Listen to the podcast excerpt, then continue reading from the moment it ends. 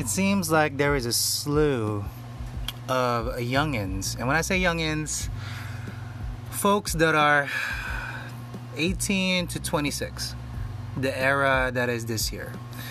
It seems that what we call hard work during my time, um, about 10 years ago, is completely different from what hard work is this current era. Now, it, it is it is something to be wary of.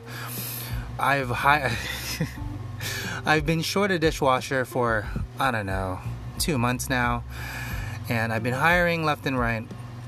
However, when I do ask, and I I, I talk to them face to face, and I make sure they understand the the breadth of work that they're about to partake in the restaurant since they don't have any experience and they really they really want to work.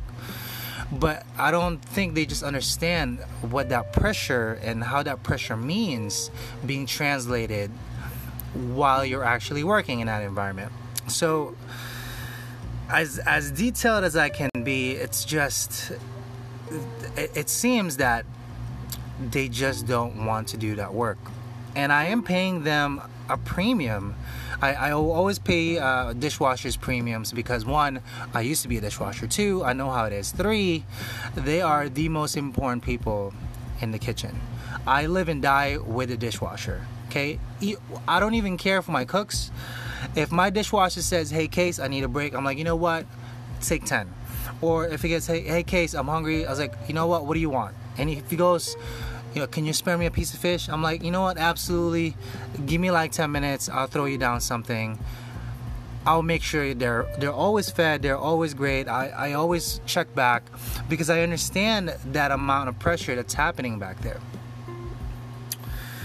My other dishwasher, he goes, uh, you know what? It's too much for me. I need to take a break. I'm like, fine. That this, I think this is his fourth shift or something. He's still training. Today, today. He he has been here a total of six shifts. Today at 7 p.m. he goes, you know what? I'm not even gonna waste your time. I, I can't work. I, I can't do it anymore. I looked at him in the eye with all these words that I wanted to say to him, but I understood where he's coming from. So the only words that uttered out of my mouth were, you know what? Um, thank you for your time. Be safe and just let me know that you're okay. You get home. It's a little crazy out there right now. It's Saturday. But um, good luck to your endeavors, and hopefully we'll meet, uh, we'll cross paths once more. That's what I said. I wanted to say a whole, a whole other thing. it seems that laughing is my mechanism to to kind of make light of the situation because it sucks. My other dishwasher's looking at me and I'm like, yo, homie, I'm sorry, man. Like, I will help you out today. I, I will literally help you out. Don't worry about it. You and I will close. We will still be at the same time, but just know that we're gonna, I'm gonna ask of you just a little bit more. It's a, it's a horrible feeling. Hopefully, you guys are ready for that jump. And I keep mentioning this. This this is it. This is the life, folks this is what this is what that title that is marked on your lapel on your chest that says chef it is not the glitz and glamour that uh, people portray it on tv it really isn't it's a whole lot more to that what you see in the tv and uh, what you see over there uh, and i see i say over there because it's almost like it's out of reach because it, it is not even that. It's not even close to that. There's a whole there's a whole system of, of, of things that needs to transpire.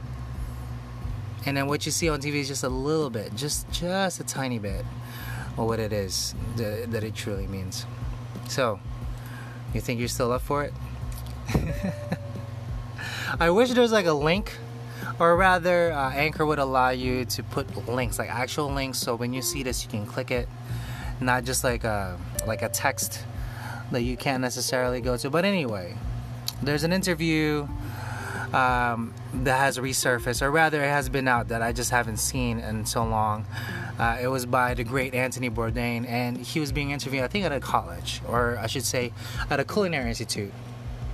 And he goes, You know, there should be a prerequisite when people are telling you, or while you're going to school, like, you're not going to be in the Food Network ever, you're not going to make all this money, uh, expect $10 an hour, expect crappy hours, uh, and expect to always work all the time. And I mean all the time. There is there's no such thing as holidays. We work those holidays. And if that is all still what you want to do after being all that, then the road to being in the culinary is what you strive for. Yeah, I wish I could link this because the way he explains it is just so it is so authentic because that's what we go through. That's it. It's a it's a small rant of today. I wish today could have been a little better. And, you know what? It, it, panned out to be okay. I didn't do as much uh, as I would on a Saturday night, but still sucks. It still sucks.